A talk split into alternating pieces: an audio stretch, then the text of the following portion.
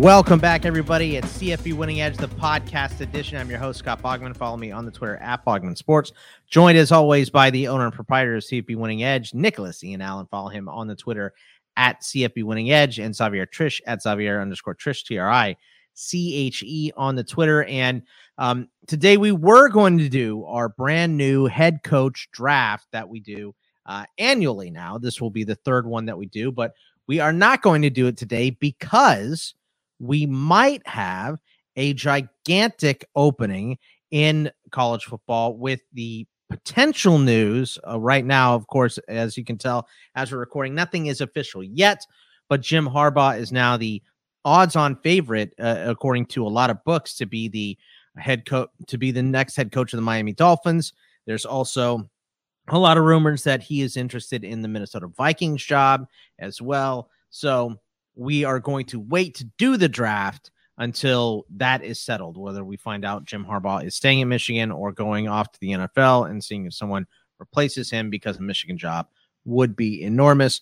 But uh, let's just start right there, Nick, and talk about the potential for Jim Harbaugh to uh, jump ship and go to the NFL. Do you think that it is a um, do you think that it's going to happen? Because I think two days ago, everyone would be like, nah, he's staying in Michigan. Today, after Sunday, after some of the reports we got in Monday morning, some of the reports we got from the NFL writers, seems like it's, I, I would say it's a better than 50 50 shot that he takes an NFL job at this point. It certainly is is trending that way, and that I think is why we decided, you know what, let's just let's just wait a little bit, see how this plays out, because it seems like uh, even though we've been talking about Jim Harbaugh for a couple of weeks and possible NFL openings, that it probably will come to a conclusion pretty quickly. Uh, at at this point, the Miami thing was a bit of a surprise to me. It seemed like that had kind of you know was an early name. I know there's a connection there with the ownership group in Harbaugh uh, and Michigan uh, as it, as it stands, but um, seemed like that wasn't necessarily you know after initially thinking, oh wow, that'd be a great fit. Uh, then after a little bit, and there was some talk of, oh no, you know, the owner said, oh, I wouldn't want to do that to Michigan, but that seems more and more likely now. He did officially interview with the Vikings there's some reporting sounds like uh, mutual interest on both sides. He would have a legitimate shot at maybe being offered that job. And you know, prior to that, I what Friday, Saturday, I was uh, seeing some things for some Michigan uh, focused media members that were you know, talking a little bit about the Minnesota job and saying, yeah, he interviewed, but if I were to handicap it, I'd say it's still probably you know 70% that he returns to Michigan. But it seems like every day it, it's getting a little bit more and more possible, and maybe even as you mentioned, more and more likely that uh, Jim Harbaugh ends up at the NFL. So uh, it wouldn't be to me. I, I guess I wouldn't be shocked either way. It, it, wouldn't be a major shock if he says, "No, I'm coming back. Uh, we're going to work out a new, you know, contract," and and uh, not necessarily saying that he's doing this as a negotiating ploy to get a better contract. But uh, it you know that wouldn't be a, a, major shock. But it also at this point, especially with two, sounds like interested you know suitors in Minnesota and Miami. Um, wouldn't be a big surprise if maybe even by the time you're listening to this, Jim Harbaugh is the the you know an NFL head coach again. Yeah, I mean Xavier, it's uh, it, it's a little weird. We had a lot more I think NFL coaching vacancies than we expected, and there's you know weirdness going on in Jacksonville. Sean Payton resigned. Uh, you know that there's a lot available here, and um, Harbaugh is a sought after name. He had a great year in college. He's taken a team to the Super Bowl in the NFL before, mm-hmm. um, so it's not a surprise to see teams interested in him. I just kind of thought that I think that Harbaugh is a better college coach but what do you think about him him potentially leaving Michigan? And uh, is there anyone that that you would love to see in that in that spot if he should go? I mean, personally, I think he's a better NFL coach. I, think that Harbaugh is a guy who doesn't necessarily care all that much about. You know, I think he's much better with adults than he is with kids. Um, as far as you know, the the kind of the laissez-faire approach I think he wants to have to some of them. Um, I don't necessarily think he wants to be a, a, a, dictator at all times and having to tell 18, 19, 20, 21, 22 year olds what to do at all times of the day and, and having to watch them almost. Um, I think this is something that he's, you know, I feel like going to college is something he maybe checked off his bucket list. And I think last year beating Ohio State, making it to the playoff, um, and all of that may have been enough for him. You know, we talked about maybe he felt like he would come back because he can maybe push on from this. But honestly, he may just think that this is enough that he's done in college, uh, kind of like what he did in San Fran, right? He went to a Super Bowl, he didn't win said Super Bowl, and he left. You know, he was like, okay, cool. I've been to the top of the mountain. I know how to get there. I'm good. Uh, now I think honestly, when he looks around the NFL, the landscape has changed so much for him. I think it more so fits the kind of style that he had when he was in San Francisco, right? Taking a chance on a young, uh, up and coming mobile quarterback every team in the NFL seems like they're doing it right now, right? I think so. He so he sees that there's at least a much more of an opportunity for him to to have his style in the NFL uh, versus what he what he currently probably has in college. Uh, obviously, with the recruiting restrictions and all that stuff. I mean, remember this is the guy who came right into college and tried to shake up the shake up the entire recruiting landscape. Right, this is the guy who came in right away and was like, "I'm going to recruit exactly where you guys recruit, and I'm going to do it better than you guys." And it was like slow your roll, buddy. We have rules here. and I think he wants to go to a place in the NFL that, for the most part, is a wild, wild west. And he's got to kind of, kind of go do what he wants to do, as long as obviously he's under the guidelines that Roger Goodell has set forth for the NFL. But I think he could kind of go there and do what he wants. And he may also see the writing on the wall with a team like Michigan, understanding that, you know, if he's going to be in a place where that has an essential free agency, might as well attach money to it, right? So he can, so he could go get certain guys, and certain guys have to be let go because of money, rather than kids just being able to go wherever they want to. So I think Jim Harbaugh is, is probably, I think Miami is a great landing spot for him. I think they're a team that are right there on the cusp of making the postseason. Uh, and so I think that he feels like he could probably go to Miami and, and shake things up down there. And heck, who, who doesn't love going to Miami? I mean, it's a beautiful place. It's much warmer than Michigan. So like, hey, yeah, he won't have to. He won't have to play in what he did against Ohio State, where he's in uh, a blizzard at any point in the year, unless he's going to like Foxborough in the middle of the playoffs. Right. Uh, it's funny uh, that that you mentioned that because I feel like there's a couple things that make him a better college coach. Number one, uh, you know, when he made it to the Super Bowl, he was switching between quarterbacks. You know, which is something that college coaches do between uh, Kaepernick and Alex Smith, of course. Plus, I think he loves taking these guys to the Vatican every year, doing these, you know, open practices across the country in different spots. Uh, and I feel like he he's the type of person that actually likes to tell the kids what to do and how to structure their day. Remember, he was uh, telling them not to eat chicken because it's a cowardly bird and all that weird nonsense that he does. I think his, I think his um, wackiness. I think it it's more um, I don't know more acceptable to students than it is to grown men, you know. Uh, but uh, he, he's he's a good coach either way, and I actually think that Minnesota is a better landing spot for him because I think they have they already kind of have the team that he likes a good running team with Mattison and Cook. I think Cook's a free agent, so we'll see uh, if he comes back.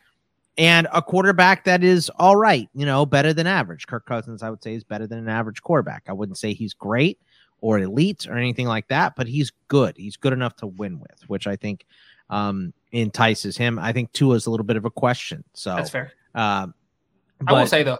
Yeah, go ahead. I, I, think we're seeing a little bit more leniency on wacky coaches in the NFL. I mean, let's look around, guys. Adam Gase was hired like two years ago, looking like he was strung out. Where is he on now, the podium? I'm just saying he that's because he lost, but you could be right. wacky and win now. You know, uh, Andy Reid, I think, is the best example of this over the years. But you can be wacky and win now. I mean, we've got guys like uh, Brandon Staley in uh, in Los Angeles in, in, Los Angeles who decided to go for uh, forty percent of fourth downs this year. Like you can be a little bit more weird and get away with it as long as you win ball games, which I think is right up Harbaugh's alley. You know what I'm saying? So I think that that's uh, I think he like I said I think the landscape of the NFL has changed enough for him to think that it's possible that he can kind of get back in and, and get his feet wet a little bit. All right. I mean, we'll see. I think he's going to end up being a coach somewhere. Like Nick mm-hmm. said, he is the betting favorite uh, for Miami now, which I also think is surprising. But I, I know Stephen Ross uh, does like him, and, even Stephen Ross initially said that, um, you know, I'm not going to be the one to to take Harbaugh away from Michigan. I, I I thought like Nick, you mentioned, I thought it was a lot of uh, contract stuff. Like they made him take the pay cut last year, and then this year he takes them to the tournament. So I'm thinking, okay, well now this is him kind of sticking it to him because they made him take the pay cut. Now he's saying, well, now you're going to have to pay me, but maybe he just wants to go to the next level. We'll uh, we'll see. A couple other coaching moves. Uh, Auburn's recently hired offense coordinator Austin Davis stepped down, citing personal reasons. Um, Auburn also lost uh, defensive coordinator Derek Mason at Oklahoma State last week, meaning that head coach Brian Harsin will have his fifth coordinator hire in the last two years, which Nick, I feel like is just not a good look for him. So, what is going on there? It's a little bit of a concern. I mean, you know, outside optics, I guess, just a, a little bit of a concern. You wonder uh, a little bit. There's some, you know, media folks, fan folks down in in Auburn asking, you know, just sort of exploring. Oh, I'm just asking questions. What you know, this this might not just look great, and in some ways, it it doesn't. I mean, not saying that Austin Davis was going to be the next great college offensive coordinator. Uh, as a young guy, it actually I don't believe had ever been a, a play caller, which coming from the NFL was uh, the quarterbacks coach in Seattle. Um, so it's not like it's a huge blow for uh, you know Auburn specifically that they can't recover from. It's just you know there's there's been some uh, just some chatter around Harsin. Uh, there's some folks who just think it's not necessarily you know a great fit. Uh, maybe you know won't be a long term solution there.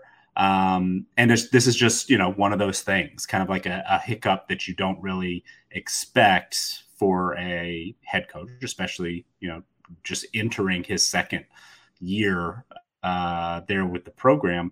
Um, but it's just you know National Signing Day uh, is, is, this week, and so when you don't have a, an offensive coordinator in the building, some guys who are still making their decisions on where to uh, play college football, you know, understandably so, kind of want to know what the offense is going to look like, would like to know. And that, you know, Harsin is an offensive, uh, has an offensive background, and I'm sure the the offense wouldn't look totally different whether it's uh, Davis or whoever else, you know, gets this job. But um, you still kind of want to know who you're going to be playing for and who's going to be calling those plays, who's going to be designing the offense, and it's it's something that you can't really answer with full certainty.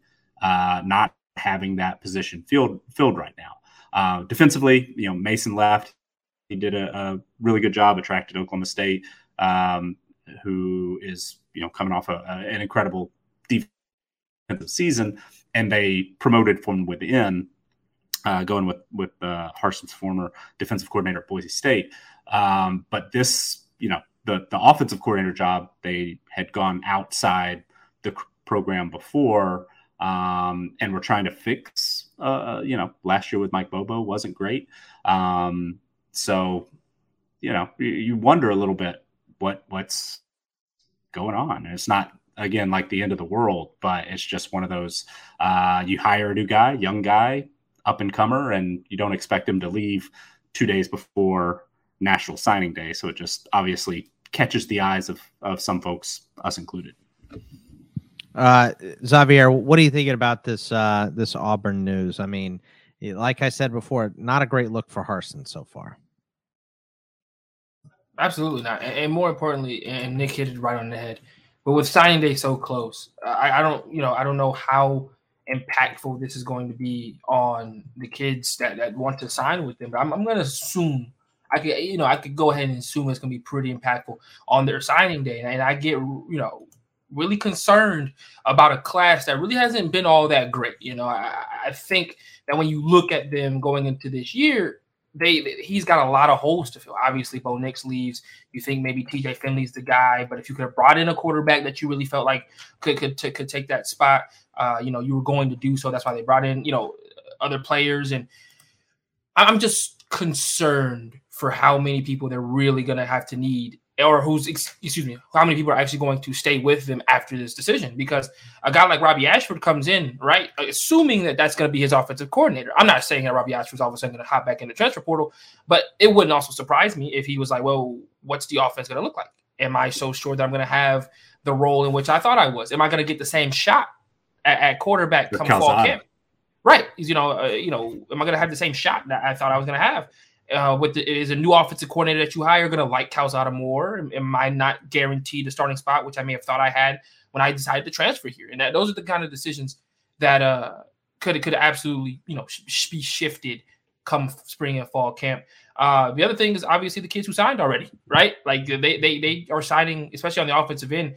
They brought in a you know a couple a quarterback and, and a couple of athletes that we're assuming to, come right in and play, obviously under that OC, and, and that and with how volatile the transfer portal is, when you lose a coach, these kids may opt to redshirt and then sit out the year and transfer next year. You know that that is a possibility that now we have to take into account with them being able to move as freely as they can. Which is, hey, they don't like the situation, they can be out in a year, and there's nobody that can really, and there's nothing that can really stop them from doing so.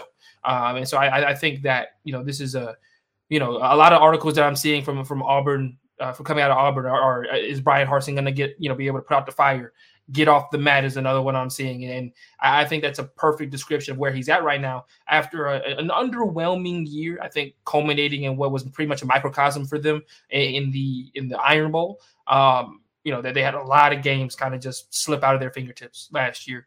Uh, between that one, Mississippi State, for like, our, you know, uh, it was another one, excuse me. And so I feel like Brian Harsin has to right the ship a little bit. And it's going to be that much harder to do so uh, when he, he's going to be spending, you know, the next I hope, hopefully not the next month, but maybe the next month, trying to figure out who's going to be his OC uh, and, DC, which is uh, obviously positions of, of, of need, especially this late in the cycle. Who is he going to go get? Like, that's, that's going to be another problem with it. Is who's going to want to come into a situation where genuinely these coaches are kind of going to have anywhere from from four to eight weeks to get ready for spring practice. Whoever he hires, like that's going to be what happens. They're going to have four to eight weeks to get ready to, to, to, to get these kids going for spring practice. And that's a lot of pressure, no matter who he decides to bring in. Like I said, a fire type feeling around this when you come in as a head coach and they're gonna be like, all right, cool. So you've got to instill your, you know, your offensive playbook, your your your, your game plan and everything going. And our spring practice is April 15th or something or rather. Like that's just going to be a lot of pressure on whoever they bring in. And they're really going to need more time to do so, which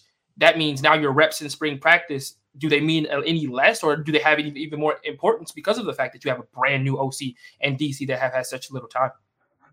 Yeah, I mean it. It's uh, it's just a strange situation. Also, uh, strange situation. Arizona State has a new offensive coordinator. Herm Edwards hired Glenn Thomas, who was most recently on staff at UNLV, to fill the role vacated by the res- resignation of Zach Hill.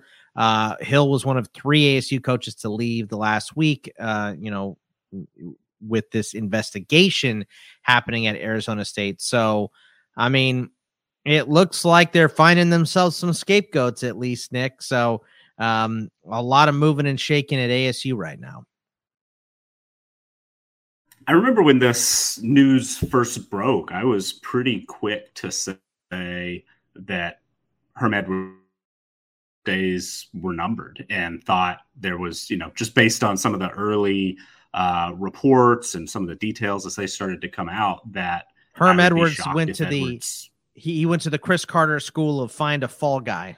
You know, I don't know if you remember him saying that at like the rookie symposium, but yeah, it was a whole thing. So, uh, but I mean, you know, it it sounded really bad early on, and I thought, oh man, there's no way Edwards survives, and then it nothing ever happened. And so it seemed for a little while like, okay, are they just not, you know, going to do anything? And, and, you would occasionally hear, oh, you know, so and so. I think they had a, a, GA that ended up, you know, having to to uh, get fired for cause, and and you know, there have been little pieces here there that make you think, okay, it's not over, obviously, and there's still the ongoing investigation. But uh, this this was a big one, and Zach Hill was uh, kind of connecting the the last last two thoughts uh, was reportedly uh, really really high on Auburn's list when uh, you know before they they went with um, uh, with Davis, and then just all of a sudden, you know, oh no, Hill's they're they're not hiring Hill. Like it sounded like it was going to be a done deal, um, and then just all of a sudden, oh no, actually he's not. And so you wonder if they knew you know, if, somebody said like, "Oh, actually, this, you know, the, the hammer is going to drop here on Hill before long," so you can't really this this can't really be the direction we go in. Um, but you look at a, a resume wise, and I know Glenn Thomas was with the Atlanta Falcons, was uh, you know has a, a, a, long history, but you don't really think of you know oh a guy who was on staff at UNLV last year doesn't really uh, jump off the the sheet as being a, a home run hire for in Arizona State, who you know is expecting to to compete in the Pac-12 next season. So uh, I have I just again I guess my my sense is that something you know finally I guess some things are happening and then maybe this becomes uh, a situation where Edwards might eventually be out. Maybe other people in the athletic department might eventually be out. Other coaches on staff, if not Edwards, you know, if they do successfully, I guess find uh, some other folks to to you know sort of take the brunt of it.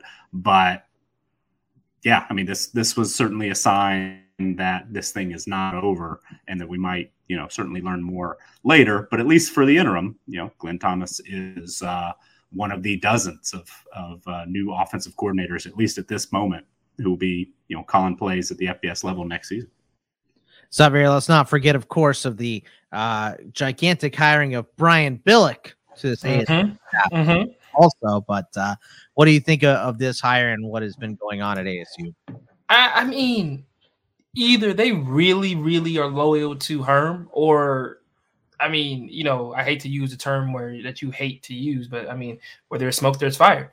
Like it's either a, a, slow culmination to him eventually leaving as they continue to let guy or as guys continue to you know step down, or Herman survived this and he's going to be the head coach for the near future, right? Like that's just where the, where where is this where this is going. Um, as far as Herman is concerned, and, and bringing in like like like I said, kind of the same situation around uh, Auburn. Not exactly the same, but to have this much change right before signing day, and I think which is a very important year for Herm on the field in Arizona State after what was pretty much, you know, uh, I won't say a dumpster fire last year, but it wasn't great. Uh, I, I, think that you really have to put together a good year in which Jayden Daniels probably last year. I would say I don't think he's able to even stick around. I don't think he has enough eligibility to do so. So you've got to put the best team on the field this year, and for a team that finished eight and five last year, you you you would hope to have a little bit more continuity coming into spring, right? Which which and we talked about this last week with USC with in a, in a conference that's having a ton of turnover. Whatever team can have, you know, some semblance of continuity and, and, consistency to start off the year could be the team that ends up, you know, competing for a Pac-12 championship. To be perfectly honest with you, between uh, Oregon obviously having the turnover with Dan Lanning and, tra- and guys like Travis Dye entering the uh, the portal, you've got uh, Lincoln Riley at USC. Obviously, they're still trying to figure out who's going to be their quarterback because Caleb Williams hasn't said anything, and we'll get to Jackson Dart in just a second. Like a, a team like Arizona State is one of those teams them in like a UCLA and a Utah are a team that could absolutely compete for a Pac-12 championship if they're able to be consistent from the beginning of the year. And so with all this coach turnover, which I don't think we're done here, I don't think those are going to be the only three guys to drop down. I'll be perfectly honest with you. I think we'll see maybe a couple more as the season as we get through the spring before we're able to finally just say, okay, Herb's got his job, he's good. Um, I think we, we may have to see a little bit more, you know, shake up there from uh, from the coaching staff. Uh, so with that being the case, I, I think Arizona State is in a like I said, is in a state of flux and, and, needs to hunker down as they get closer to spring practice. Like like we said, like I said, spring practice is not that far away. Um, I know I guess with Auburn spring game being April 15th, but it was as April 9th. Like these these things have to get set in stone as quick as possible so that your current team can get ramped up for, for and like I said, for Herman and Arizona State. It could be a really good season if they're able to do so. Yeah, and it's it's strange to me, Nick, that you know, we've got all this movement happening right now, and Miami, who hired their head coach weeks ago, still don't have coordinators. So, what is going on with the Hurricanes right now, and why don't do they not have coordinators yet? That's another, you know, that's a, that's another question that's coming up, and it's uh, more concerning maybe to, to folks there. Signing days on Wednesday uh, on the ground. Exactly. And so, you know, with uh, like I said, with Brian Harsin, you know, he came up as an offensive coordinator, uh, certainly would have a lot of input in how his offense is going to be structured at Auburn. And Mario Cristobal, I guess, you know, is an offensive line coach and has has uh, long worked on the offensive side of the ball, but he just strikes me a little more, you know, like he would have maybe a little less input. So I feel like a, a program like Miami, who you know came in, made this big, huge hire, wants to make a splash. Uh, if if you're trying to get you know whether it's high school guys or or uh, if you're looking in the the transfer portal, a um, little bit of a concern exactly what the offense might look like um, because we've we've heard a lot of different names. Guys get rumored. I know Joe Brady was uh, one of the early names mentioned, and I guess he's still available, right? Um, but there haven't been there hasn't been a whole lot to uh, you know to to kind of figure out what direction Miami's going. Other than it sounds like some people have turned this job down. Um, uh, who I'm I'm my mind just went blank on some of the guys that um, had been rumored a, a, few weeks ago. I know there have been several, but uh, Miami just lost Bryan McClendon, who has uh, had the the title of co-offensive coordinator, but uh, it sounded like all along that he wasn't going to be the primary play caller. But McClendon, uh, you know, went to Georgia, is, is headed back to Georgia after he had followed uh, Cristobal from Oregon to Miami.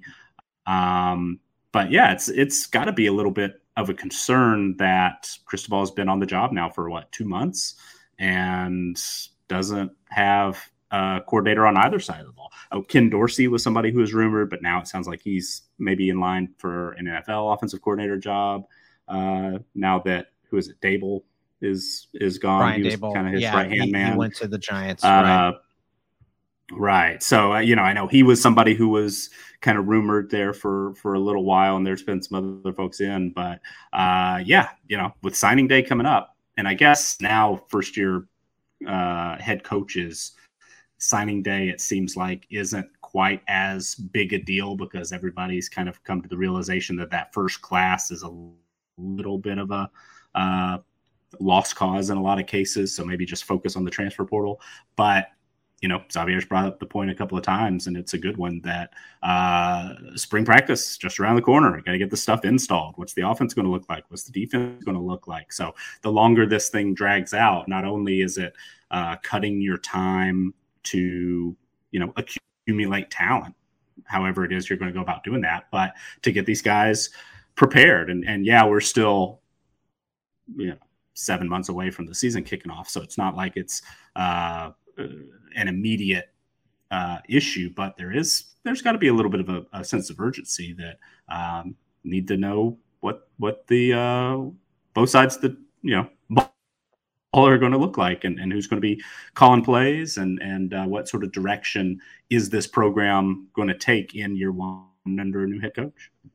Yes, Javier. I mean, it's just like Nick said, it's just a strange look. You've been on the shop for two months Still don't have an OC or uh, the defensive coordinator. It just doesn't make a lot of sense uh, from you know uh, a practical standpoint. So, what do you think is going to happen with this uh, with these two spots, Xavier?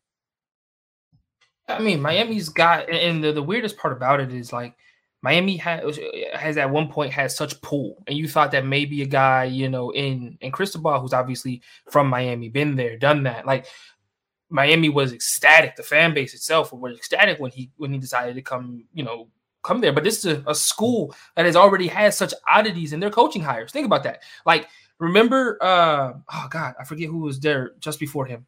Who was who did it just fire? Well, it was like the lame duck coach, kind of still doing the recruiting yeah, like Diaz was still doing like some of the recruiting and like while he was like in flux of being there, not being there, kind of waiting for Cristobal to make his decision. They were still like, like, hey, Manny, like hold off on like leaving just yet because we don't know if Cristobal's coming. But as soon as he does, like you're out of here. Like that was kind of like the sentiment that was going on. And so that was already like a weird like situation. Then your your co-offensive coordinator uh, in McClendon decides to go for what many people would deem a, a, lesser position as the wide receiver coach at Georgia. Uh, I, I, don't know if that's due to instability or if he just wanted to go back to where you know he you know he, he loved being there. But like you know that's obviously not only that, but that's a massive recruiter. Like Bryan McClendon has one of the best like last four years of recruiting that you could possibly have uh, as an assistant, bringing in guys like Todd Gurley, Nick Chubb, all of those guys. Those those were like he was like the major recruiter for them as well. So like you lose that not only a, a coach, but you lose one of the best recruiters in college football too. And it's just like with the as many people as you would think would line up to be the, the, the not even just the offensive coordinator, the defensive coordinator at a school that has such defensive rich history as Miami, and as right now you're really like pulling at straws to figure out who going to be. Nick just put uh, Jason Candle, uh, the the current Toledo head coach, if that I'm, I'm mistaken, uh, as a possible OC candidate. Uh, you know, but like that's a obviously something that we're gonna have to see if that even happens. But you know, I, I just well, sorry, you know, that that was Candle. I'd forgotten. I was trying to Mm-hmm. remember who who was you know. And I said Dorsey, but Jason Candle apparently was offered the job. They had gotten a little bit uh, farther down the line on maybe he's going to be the guy, and, and he announced a week or, week or more ago that he was going to stay at Miami. And yeah, I just I had forgotten that, but this that's part of it. I mean, they've been they've been down this road a few times with some. They've taken some shots. I mean, trying to hire a. a you know, an FBS sitting head coach as your offensive coordinator. they were able to land him pretty impressive. But uh, if you miss and, and miss, you know, on, on two or three guys like this, um, not necessarily a great sign. Xavier, Yeah, sorry, what I- you been that was doing? You busy? confusing. You, I put it in the wanna, chat. you want to be the DC uh, of Miami? I mean, Hey man, I'll know. do it. You know, I, I, I don't think I want Al Blanks cussing me out on Twitter, but I'll take it. Like we we we could get to going. Like I'm scared of Ray Lewis, but like, hey, yeah, I don't want to ruin their university's defense whatsoever. Those are some scary fellas. I don't need Ed Reed knocking on my door. But like, hey, I'm I'm available. Trust me, I, I've got a whole staff I could get ready. I got DC coaches, I got D, uh, line coaches, cornerback coaches from my former time in college. I mean, it's just, a call away. Xavier can make it happen. That's right. Hey, you don't have to give me a lot of money for my staff. We're all like under the age of 27. 45 to, to 65K is enough. You don't have to give me 7 million like what Florida see, gave uh, Billy see he's, Like, he's on the come on. cheap too, Miami. Listen to my guy right here. This Right, is you his know. uh, resume. So, um, yeah, man. I mean, it, it's uh, it's weird, you know. And there's there's been some weird coaching stuff in the NFL too, where like the Jaguars they didn't interview Kevin O'Connell um, uh, before, so they Mhm. can't now cannot interview him until after the Super Bowl. So, and we got the Shrine Game and the Senior Bowl coming up this week as well. So, like you, you're not going to have your potential uh, head coach or GM be able to look into these things. I don't know. It's just it, it's um it's a weird process. 2022 is already kicked off in a weird way. I mean, Georgia won, you know, so everything is uh is a little bit different than normal here, right, Xavier? So uh, just trying to pry at you because you get me with the Texas stuff all the time. But uh, but but I I mean, it's just when are these guys going to be hired? Because there is stuff coming up and on the horizon. Yeah. Yeah, yeah, and it's just kind of unbelievable that we have this like laissez-faire attitude towards it, like Xavier said earlier. But uh, I want to talk about the transfer portal here, and uh, we've got some huge names moving the last week. Obviously, for Ole Miss, uh, we just saw them get Jackson Dart and Michael Trigg from both from USC on the offensive side. On the defensive side, they added Georgia Tech transfer Jared Ivey as well as Auburn defensive lineman JJ Pegues. So um, a lot for Ole Miss. Michigan State may have found the heir apparent to Kenneth Walker as they got Jarek Broussard, the Pac 12 Offensive Player of the Year from Colorado, to transfer. And then Caleb Williams it, it still hasn't decided. And he has narrowed it down to USC or Wisconsin. Um, it'd be very strange to see him go to Wisconsin because it seems like everything is set up for him to go to USC, but he's still kind of debating where he wants to go here next. So uh, a lot of movement, a lot of significant movement in the portal this week.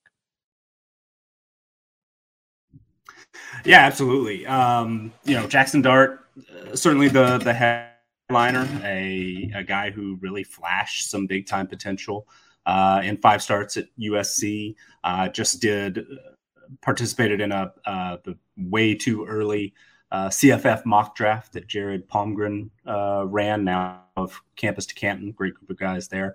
Um, and Dart hadn't even you know announced his intentions. Was just sort of uh, at the time considered a, a lean to Ole Miss, but was drafted as the 13th quarterback, drafted in the sixth round. So you know he's somebody that is going to help any offense and to be put in a uh, prolific offense like the one that Lane Kiffin has built at Ole Miss is pretty exciting, and expectations are going to be high for him. And I'm I was just looking through. I, I know I referenced the uh, Sporting News uh, last week, I think it was, that put together kind of a, a composite of a lot of the way too early top 25s because when I was you know throwing out some names of who I thought might be among our highest rated teams uh, looking ahead to to 2022, I thought with the right transfer quarterback and, and a lot of signs were pointing that you know Ole Miss would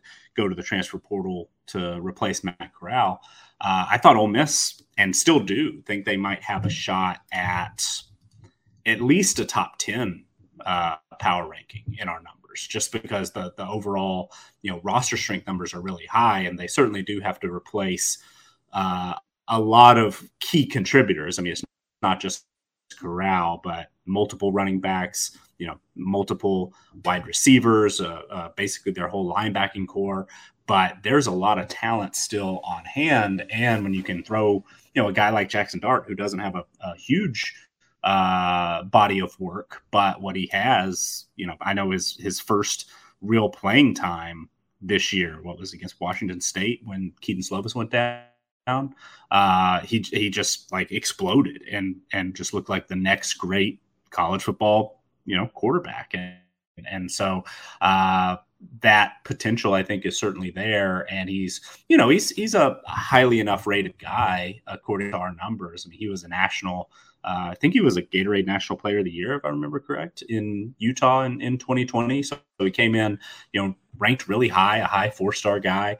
And so he's an 85 as a true freshman in our current uh, power ratings and, and bumping that up to him being a true sophomore next year, he'll be pretty close to a 90. So that's not a huge drop off from Corral, who is a max, you know, max rated player, a 100 rated player. Uh, so it's it's definitely, you know, I, I don't see Ole Miss falling off very much, at least as far as the the the very first numbers go, power rating wise. And I'm a little bit surprised that there don't seem to be a whole lot of folks out there, or at least, you know, maybe it's changed now that they do have Dart and Trigg and, um, you know, some other guys. They've, they've been really busy in the, the transfer portal in recent weeks. So maybe these would change in the next edition, like the spring uh, top 25 or whatever. But I believe only one major outlet had uh, Ole Miss ranked, or no, two, two did. The Sporting News actually did, had them 19th. ESPN had them 23rd, but of the other seven that that are listed here, uh, none of them actually had Ole Miss listed in, in the top 25. And I thought, at least early on, there might be a chance that they could be, you know, seven, eight, nine, something like that in our, our power ratings. And they finished last season 15th. So that's still not necessarily out of the realm of possibility. Um, but I think, uh, you know, and things certainly could change. We've got a lot of time, but uh, I think as of right now, Ole Miss might be a little bit underrated by the, the market, but has uh, certainly made a splash here of late with uh, these transfer portal additions. Michigan State continues to uh, work the transfer portal really well. Broussard, two years ago, as you mentioned, Pac, uh, Pac 12 Offensive Player of the Year. Last year was a little bit banged up. Numbers came down a bit, but 1,500 rushing yards the last two years. Uh, Jalen Berger was already on, you know, had already committed the former uh, four star uh, transfer from Wisconsin, who I know a lot of talent evaluators uh, have liked, and, and he seemed like maybe he was going to have the inside track to sort of take over for Walker. But um, I think as of now, Broussard at least has a little bit more of a you know is a little bit more of a proven commodity so he probably moves to the top of the list but they might might have a little bit more depth there than in, in years past. And michigan state's a team kind of the inverse of Ole Miss that that we've been pretty low on. Um, they've been much higher in a lot of those you know uh, way too early um, rankings but uh, didn't think that we would be you know super high on them. I think they're a, i just no lower than 20th in any of the ones that they're uh, ranked in and as high as number nine by 247 sports. So anyway but you know our numbers were a little bit not looking great as you know didn't think that they would maybe be a top 25 team.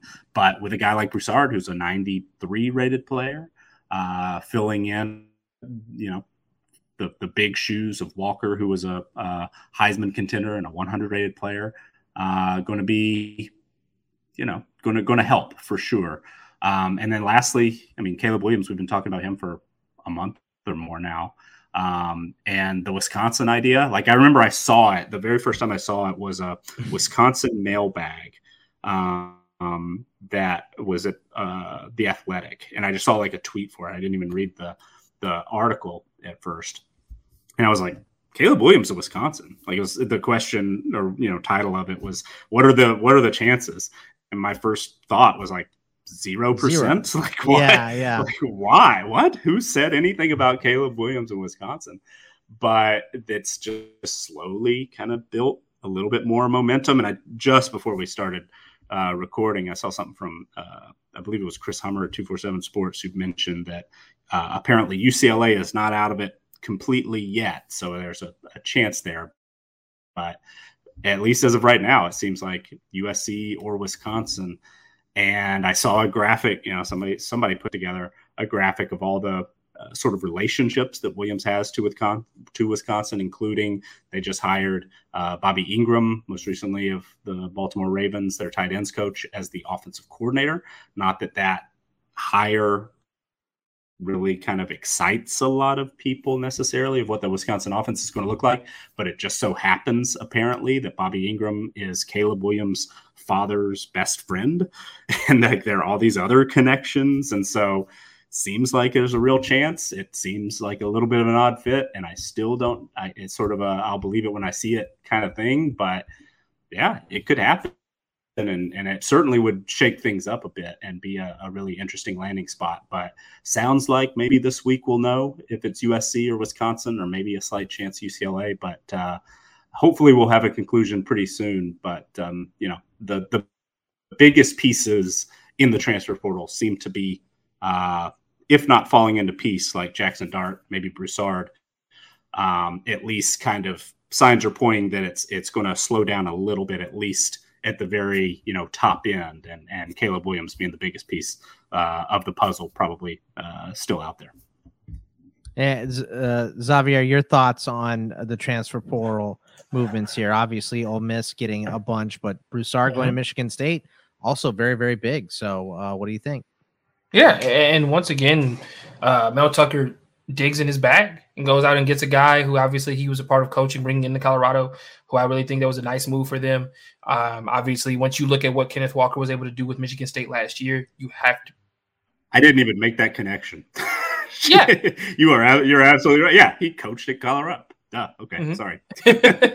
um, you got to think that after what Kenneth Walker was able to do for Michigan State last year, what running back wouldn't want to think about going there? Heck, if I was Travis Dye, I might even kick the tires on it. Honestly, um, after after how you know how not only just how good of a year that he had, but how focused the offense was, you know, for Kenneth Walker and, and how explosive he was able to be.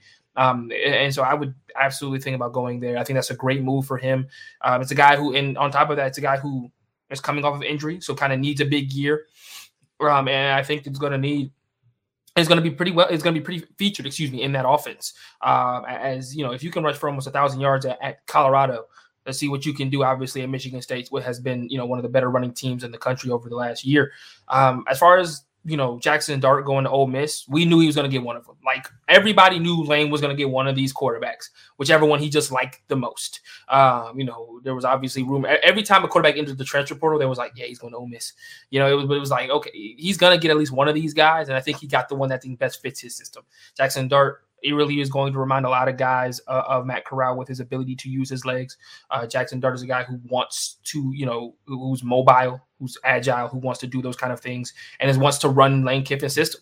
Uh, what I think is going to be so funny is how many people decide to, to, to speak on Jackson Dart wearing what's like a a Braveheart like uh, eye black.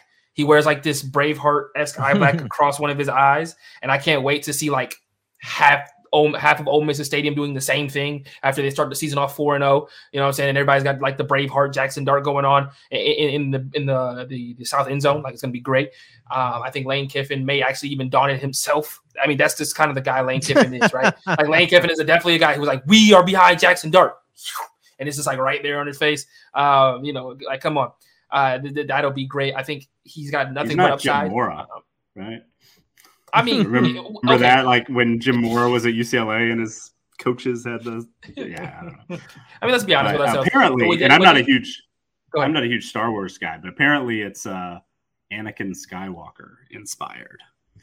Oh, okay. So well, even better. That, that seems, I mean, hey. to be. I don't know now we get "May the Force be with you" signs as well. I mean, this is just adding to what Ole Miss was going to do with Jackson Dart at quarterback, um, at least from a from a, from a promotion standpoint. Man, It may the Force be with you when that drops. Just wait for that Jackson Dart uh, uh, stuff that comes out as well.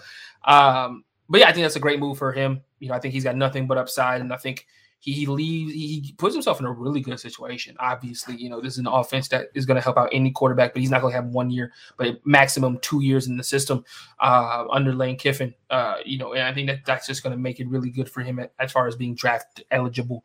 Um, heck we, have seen matt corral me and scott probably have seen matt corral as high as 10 in most draft in some mock drafts you know this year. So obviously when you put him higher than that. Yeah. Exactly. So like when you play in the lane kiffin system there's got there's going to be people who are excited to what you to see what you could do as a pro prospect. Um, and yeah, I mean Caleb Williams, I want him to come to Georgia. We also all know that's not going to happen. You know, I, I, slipped that in there like four weeks ago, or you know, I thought you know we had, we slipped, slipped him some cash. Thought he was coming over to UGA, uh, but no, I, I think it, national championship winning quarterback is coming. Oh back. yeah, I mean, that, I mean, that was that wasn't that wasn't happening right? at that point. Been, yeah. He's he's the guy, and everybody's oh, yeah. behind him. From but but Xavier was offering an NIL, so you know, uh, I, I don't know why he didn't. I'm take sure it, so. Wisconsin and U, uh, USC. I'm sure there's plenty of that out there. The real question is, and, and, and Nick, you didn't hit on this part. If Caleb Williams goes to Wisconsin, then where does the highly touted Graham Mertz find himself? Like where where does Graham Mertz land? Is, is he does he go from P five to P five? Is he a guy that can genuinely step? Graham Mertz at USC? Does he go out to the West Coast and try to see what he can do in the Lincoln Riley system? I'm not saying USC would go after him personally, but you know what, what like because when I look at Graham Mertz, I think I look at a guy that like right now is Wisconsin's best quarterback by a mile, and that's not saying much for what he's been able to do, what he's shown us on the field. But Wisconsin's going to go with him next year if he's the guy who's still there and Caleb Williams doesn't come in. But Graham Mertz, in the eye of the rest of college football, what does that look like?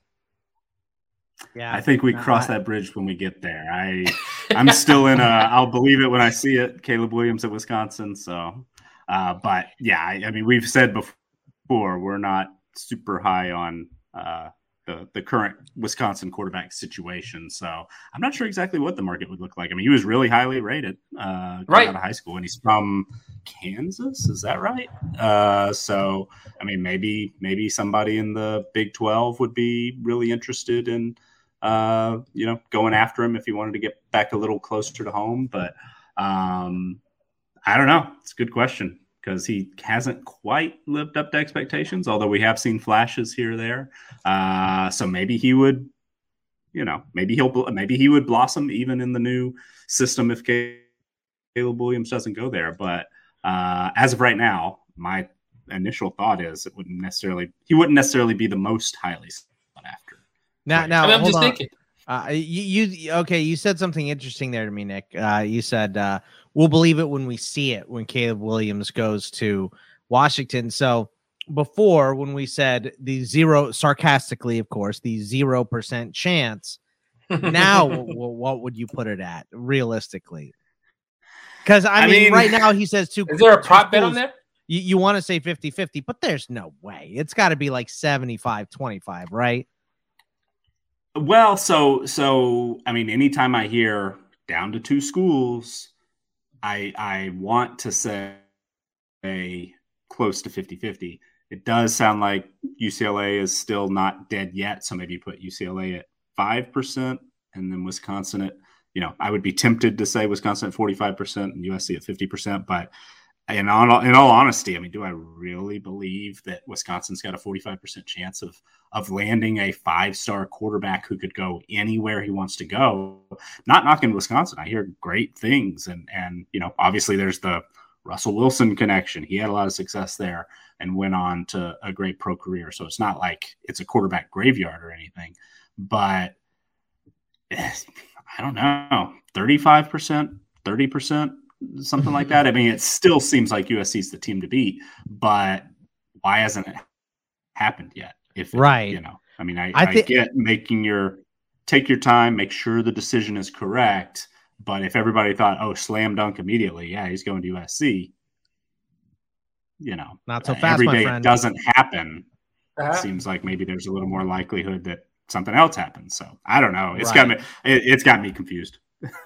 Yeah, that that's what I think too, Xavier. I'm like, uh, well, uh, I, I would say it's still close closer to zero than it is to fifty, but um, I, every day that he doesn't say yes, I'm going to USC adds a little bit more to this fire. So, uh, what do you think? Do you think Yeah, he's definitely going to USC, or do you think there's a real chance that he ends up at Wisconsin? I mean, it, feels like when, when a couple gets engaged and then you're like three years later, you guys are still engaged. It's like the more ye- the more time that goes by, is this actually going to happen? Or you guys just going to likely like it this, is you know, that really happen. Yeah, right, right, right, right, right. You know, and so I, I just think that if he doesn't sign anywhere by like mid February, there's, there's got to be some panic in the, it, it- it going on in, in California. Like there's got to be something going on in this Los Angeles. If he hasn't signed by you know late February, we're talking about this you know around the, the 26th or 27th, and then, then there's going to be you know panic stations from Lincoln Riley and that company. Because Nick, you can tell me right now if Caleb Williams doesn't transfer to USC, who's the guy?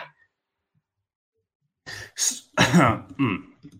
Sorry. Uh, The Slovis caught me off moved to guard there for a Pittsburgh. Jackson Yeah. Dart goes to Ole Miss, and so it, it- you know. Uh, so Miller Moss. Yeah, Miller Moss is the uh, the guy still on the uh, depth chart. So he was a pretty highly rated player, just below Jackson Dart in his uh, two for seven sports composite rating. But most folks that I see kind of talking about uh, quarterbacks, and you know, there's a lot more excitement for Jackson Dart than there is Miller Moss. Moss got a little bit of playing time last year, and you know, did uh, well, I don't even have the the stats right in front of me. I can can uh, find them, um, but uh, you know, I Dart. It seems, even though they were really closely uh, rated coming out of high school, uh, seemed like by the time they had separated themselves, that Dart was like the next great thing, and Moss a little bit forgettable. Uh, he ended up playing in two games, 27 snaps, completed eight of 13 passes against Cal in the uh, the last game because Dart went out with an injury, if memory serves. 74 yards, one touchdown, zero interceptions. Um, so he's, I guess, the you know would maybe take those first snaps in spring if this isn't uh, determined. They've got a transfer from Oklahoma State, Brandon Costello, who was, uh, uh, I want to say, a high three star guy uh, when he signed, transferred, but I actually believe he transferred as a walk on. So, um, not necessarily somebody that you would expect to be uh, high on the list. And then Mo Hasan, a transfer from Vanderbilt, was out uh, all of 2020 with an ACL. And then is he even still on the roster? I don't know. So they, I mean, they've got some guys on the roster, I guess, but you would you would expect they would go heavy into the portal, and maybe, you know, maybe if Graham Mertz shows up, that might be I got, I a got, a guy I got that they would you. just be forced to go after. I don't know. I got one for you, Nick. I got one for you. This is a redemption arc. Okay, hear me out. Don't, don't, don't, don't scoff at me yet, Scott. JT Daniels goes back to USC. Hey, you know, it might, I mean, he's uh, Look, Scott's face immediately went sour. got a lot of potential. New new coaching staff there, so it's like it's it's not necessarily something he would. Uh I mean, we, uh, what Hunter Johnson went back to Clemson, right? So I mean, it's not unheard of It's that a former five star doesn't quite pan out at the next place, goes back uh, to. Yeah, I mean, JT Daniels, they're they're probably worse options. for sure. I think Hunter I mean, Johnson went back to get his degree, you know, uh, more than anything. And then, uh, you know, well, I, think JT Daniels still has. I think he still has aspirations of, of playing in the NFL. So I just don't know.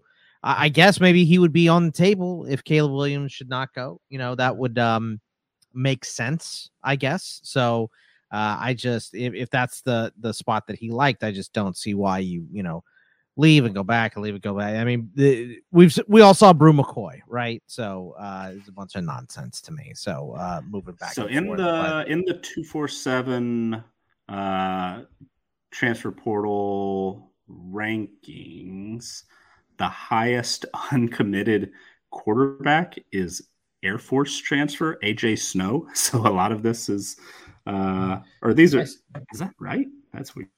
uh, so a lot, I mean, you know, there's just not a whole lot of there's not a that's what I'm saying, and that's what I'm right saying now. is like there's just uh, not a lot yeah. of guys in, in, at, at, the current moment when you look at the, the quarterback position. Like you, most of the guys who you would think have left. Baylor have, Romney, BYU.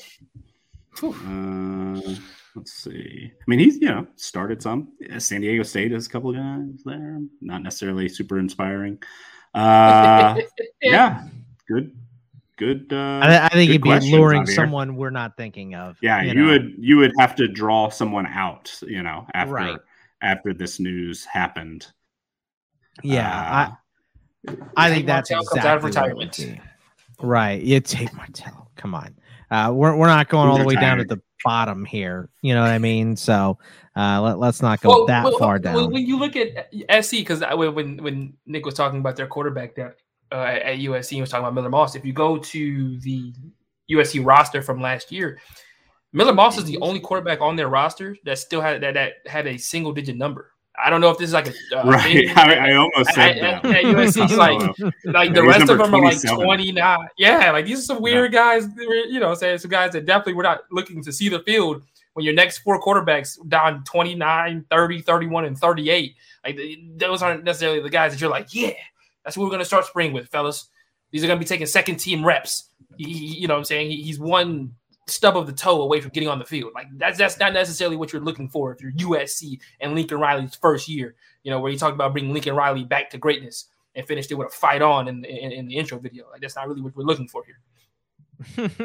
I get. We'll see how it goes. There's going to be a, uh, one thing we know for sure. There will be a uh, transfer portal segment on every show moving forward because it is always going to be active. So uh, we will get lots of moving and shaking um, uh, in the next upcoming weeks here. And like I said before at the beginning of the show, we were planning at the end here to do our 2022 first year head coach draft, but since the Jim Harbaugh news has come out, and we may have another new uh, head coach at some point here in the near future. We're going to hold off on it instead we're going to review what we did in 2021 much to my chagrin i uh, figured we could skim over this part nick but uh yeah mainly because i i performed terribly i performed as well as the texas longhorns yeah, this season in this. Uh, oh, you hitched your is, wagon to. I did. Sarkisian. I, yeah. I, I hitched my my uh, wagon to Sark, and it did not pay off for me in year one. But uh, Nick, I will pass the baton over to you to explain how we do this, what we do, and then if you want, you can go over what happened last year. I mean, I don't think we need to dwell on that part. Let's get more to the process of uh, the scoring system and everything so people know for this year, right? But uh, uh, take it away, Nick. Yeah, so uh, you know, when when we were planning the show at the end of last week, we were thinking this was going to be the the big bulk of it. Didn't plan on spending an hour on uh, other stuff leading up to it, and assuming we get to this next week or whenever uh, the Harbaugh situation resolves itself, and if Michigan has to hire a head coach, you know, uh, once once everything slows back down again, we will do this. It's one of my favorite things that that we've done and, and the next time we do it will actually be our third annual. So uh, it, it's a fun event to kind of you know think who's got the who's positioned the best as a first year head coach to uh, either you know improve the program that they've taken over considerably or or keep them playing at a really high level. And the way that we score it uh, it, it's based on record. And last year was a little weird, of course, because not every team played the same number of games, and and so that could mess a little bit with uh, uh, the scoring somewhat. But uh, you get one point for every win. So you know, uh, last year Scott had the first pick. He picked Sark. so you know, Texas won five games, so you get five points. Then you get two points for every win improvement over the prior season's record, or you lose a point for every uh, let you know each fewer win. So Texas specifically uh, had had uh, in 2020 uh, gone seven and three, so they actually had five or excuse me two fewer wins last season than uh, the head coach Tom Herman that Sark replaced. So Sark actually lost two points for each of those uh, two fewer losses. So it comes down to one overall point for uh, our scoring system. Uh, another example, maybe a little easier to to follow. Um, uh, my my first pick, the number two pick in the draft, was Gus Malzahn. Um, he took over a six and four team at UCF, went nine and four, so got nine points for each win, and then three uh, additional wins at two per. So you get nine plus six equals 15. So pretty good pick there. Um, but we we totaled them all up last year when we drafted, and, and we actually did this draft before the entire uh, coaching carousel had had played out because we didn't know that there was going to be an opening at Kansas, and then uh, after Lance Leipold was hired, uh, an opening at Buffalo. Um, but we drafted 15 first year head coaches. Uh, like we said, Sark was the number one pick, uh, Malzahn number two, Xavier, our defending champion from the 2020 season, uh, picked Bret Bielema. And then, you know, we went from there uh, to the end and tallied them all up here recently at the end of the season. And thanks very much to Blake Anderson, who just absolutely uh, lapped the field, put up 31 points, taking over a one win Utah State team.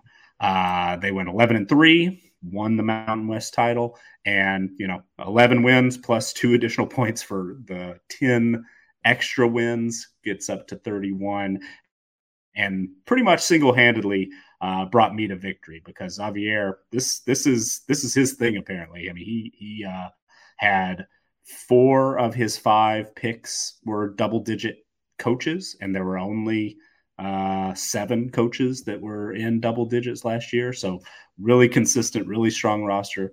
Uh, he had 58 points, finished second to my 63 points. Nearly half of those points came from Blake Anderson alone. And then Scott finished third at a respectable uh, uh, 24 points.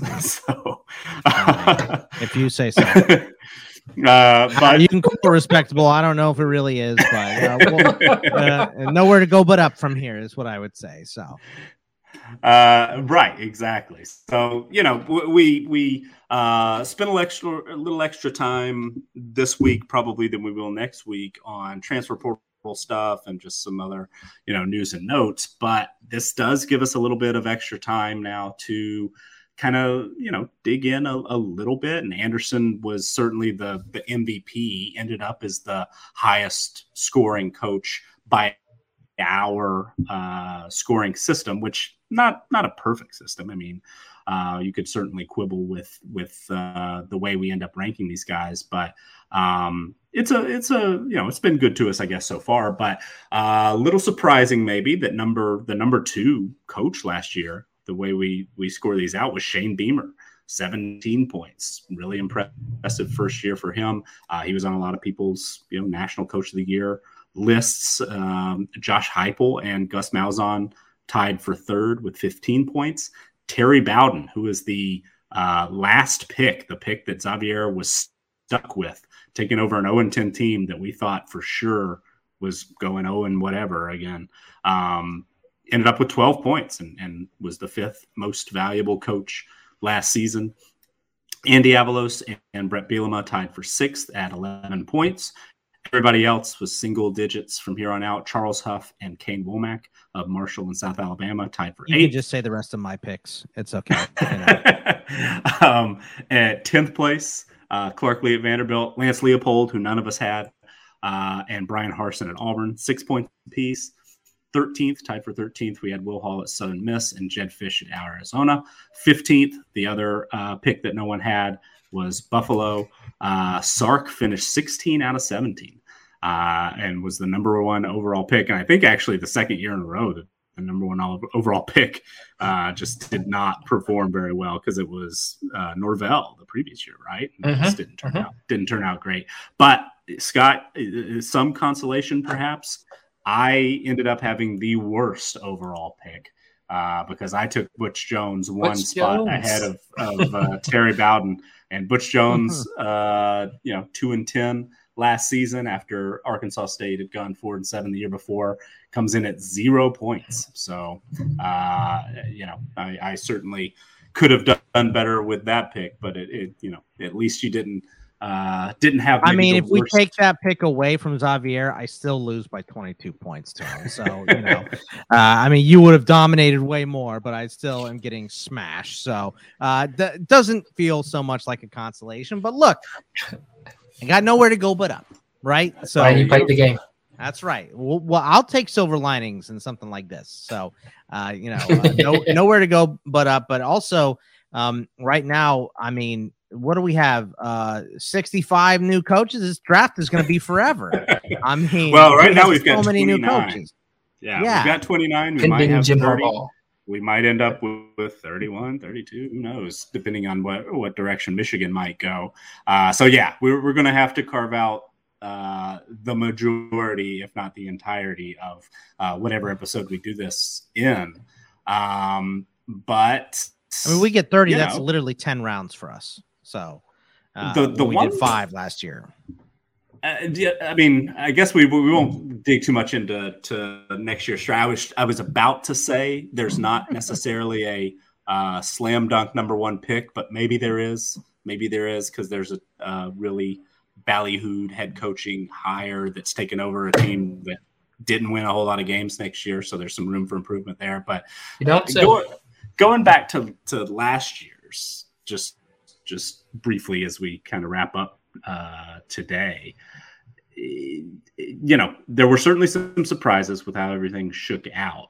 But if we were to kind of project these ahead to next year, if we were to do a second year head coach draft, Scott, who would be who would be your number one pick now based Ooh, on the same oh, list? Man. Uh, because you know Blake Anderson, like I said, doubled up everybody else almost. Uh, but now there's not a whole lot of room for improvement. And yeah, there's no sure, there's no wiggle room for him. Yeah. Sure. And are we, you know, yeah, Utah State might be on might be a, a Mountain West contender again next year, but uh, it, you know, is that program still like you said? I mean, there's just there's not a whole lot of room for growth. So who who would maybe Jedd Fisch? We, if we were I think he'd be Jedd That's... Fisch for, for, for Arizona because he's brought in so much through the portal. He's done a great job recruiting, uh, and they only won one game. So every win over one, you're getting those double points. I think that that is uh, absolutely who I'd have to take as my number one pick. Oh, Do you agree with that?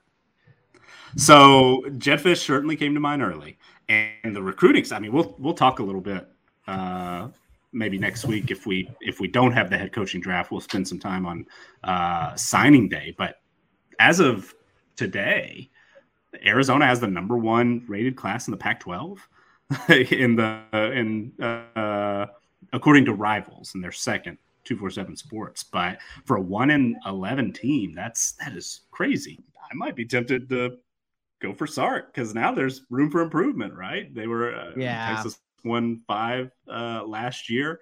It can't go down, right? So you have to you have to think they're going to have uh, seven, eight, nine wins, and there are even some folks that could make an argument now that that in theory the quarterback position is figured out. And I think I even said last week, like, can we can we for sure think that Texas won't be a playoff contender?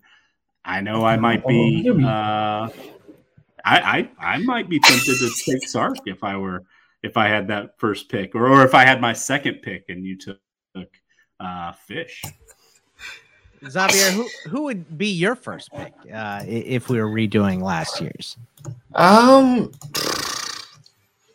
I'm just going on a crazy limb here, Zavi. Why not? You know, this is this is what we do. Uh, my first pick would probably be, you know, probably be Bret Bielema. Uh, let's go for another good year. I think Bret Bielema gets him to a bowl game next year comfortably.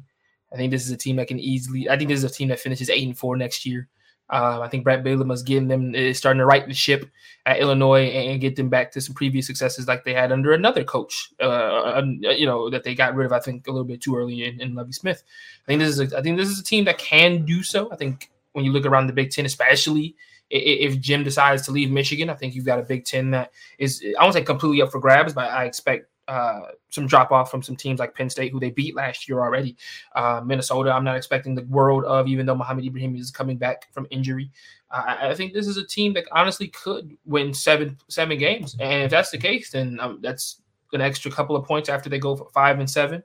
Um, you know, I could go crazy and decide to do like Clark Lea or Lance Leipold, but the idea that Kansas or Vanderbilt is able to, to somehow win more than three games next year yeah, it, it, it is, is a little too much for my money. One hundred percent of their FBS wins were in Austin this year. So, so you know. yeah, I just I can't I can't just say that uh, with with with you know a full confidence. Um, but what I will say is this: is is if we were doing this again, honestly, I think I maybe would go with Shane Beamer. I think obviously when you bring out a quarterback like a Spencer Rattler, uh, you look at South Carolina's schedule next year. This team, this is a team that I mean may lose to Georgia, Florida, and that might be it.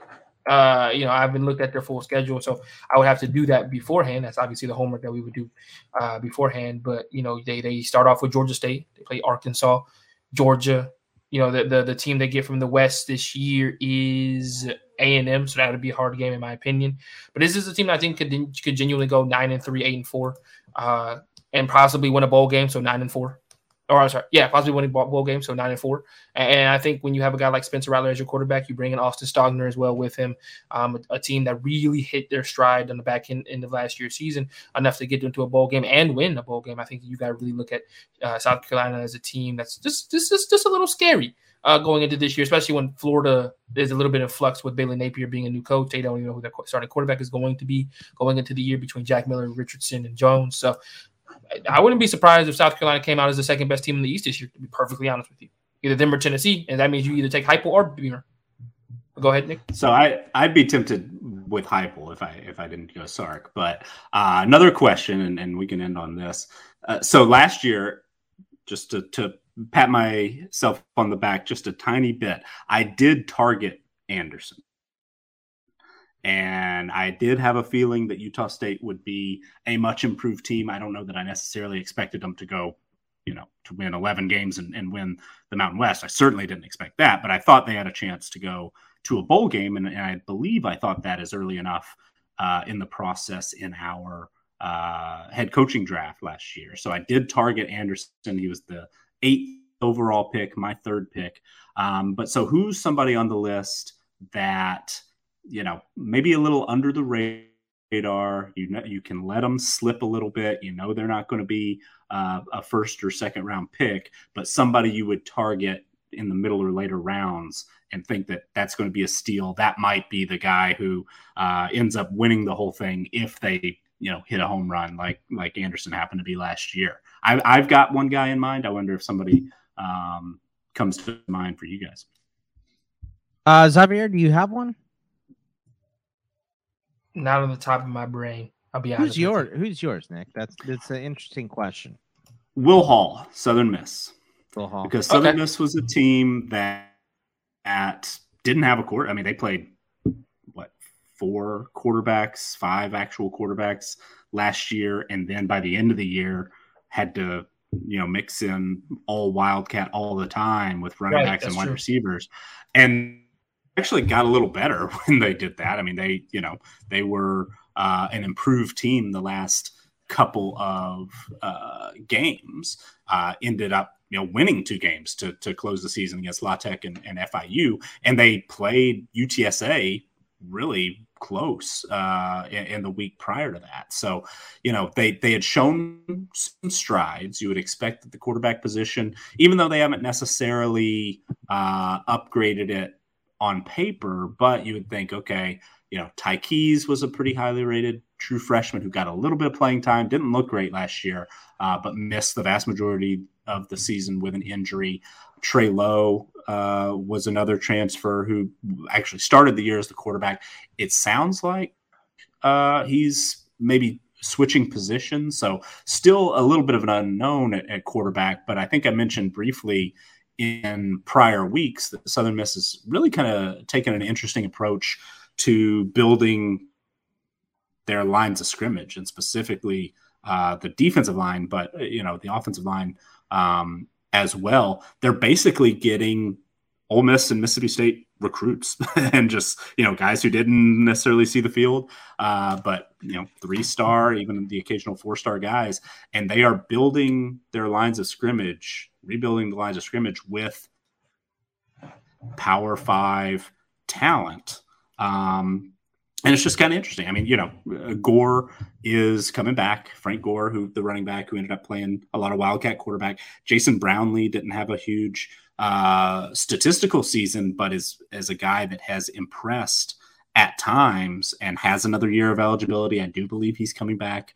Um, they've got some work to do on the offensive line because some guys are out of eligibility. So they might not be done in the transfer portal there. But I think Southern Miss is a team that – uh, gained some momentum at the end of the year, but they, you know, their record was worse than we might expect just because they had so much injury uh, issue at the quarterback position that I think it's going to be a little bit of a better situation next year.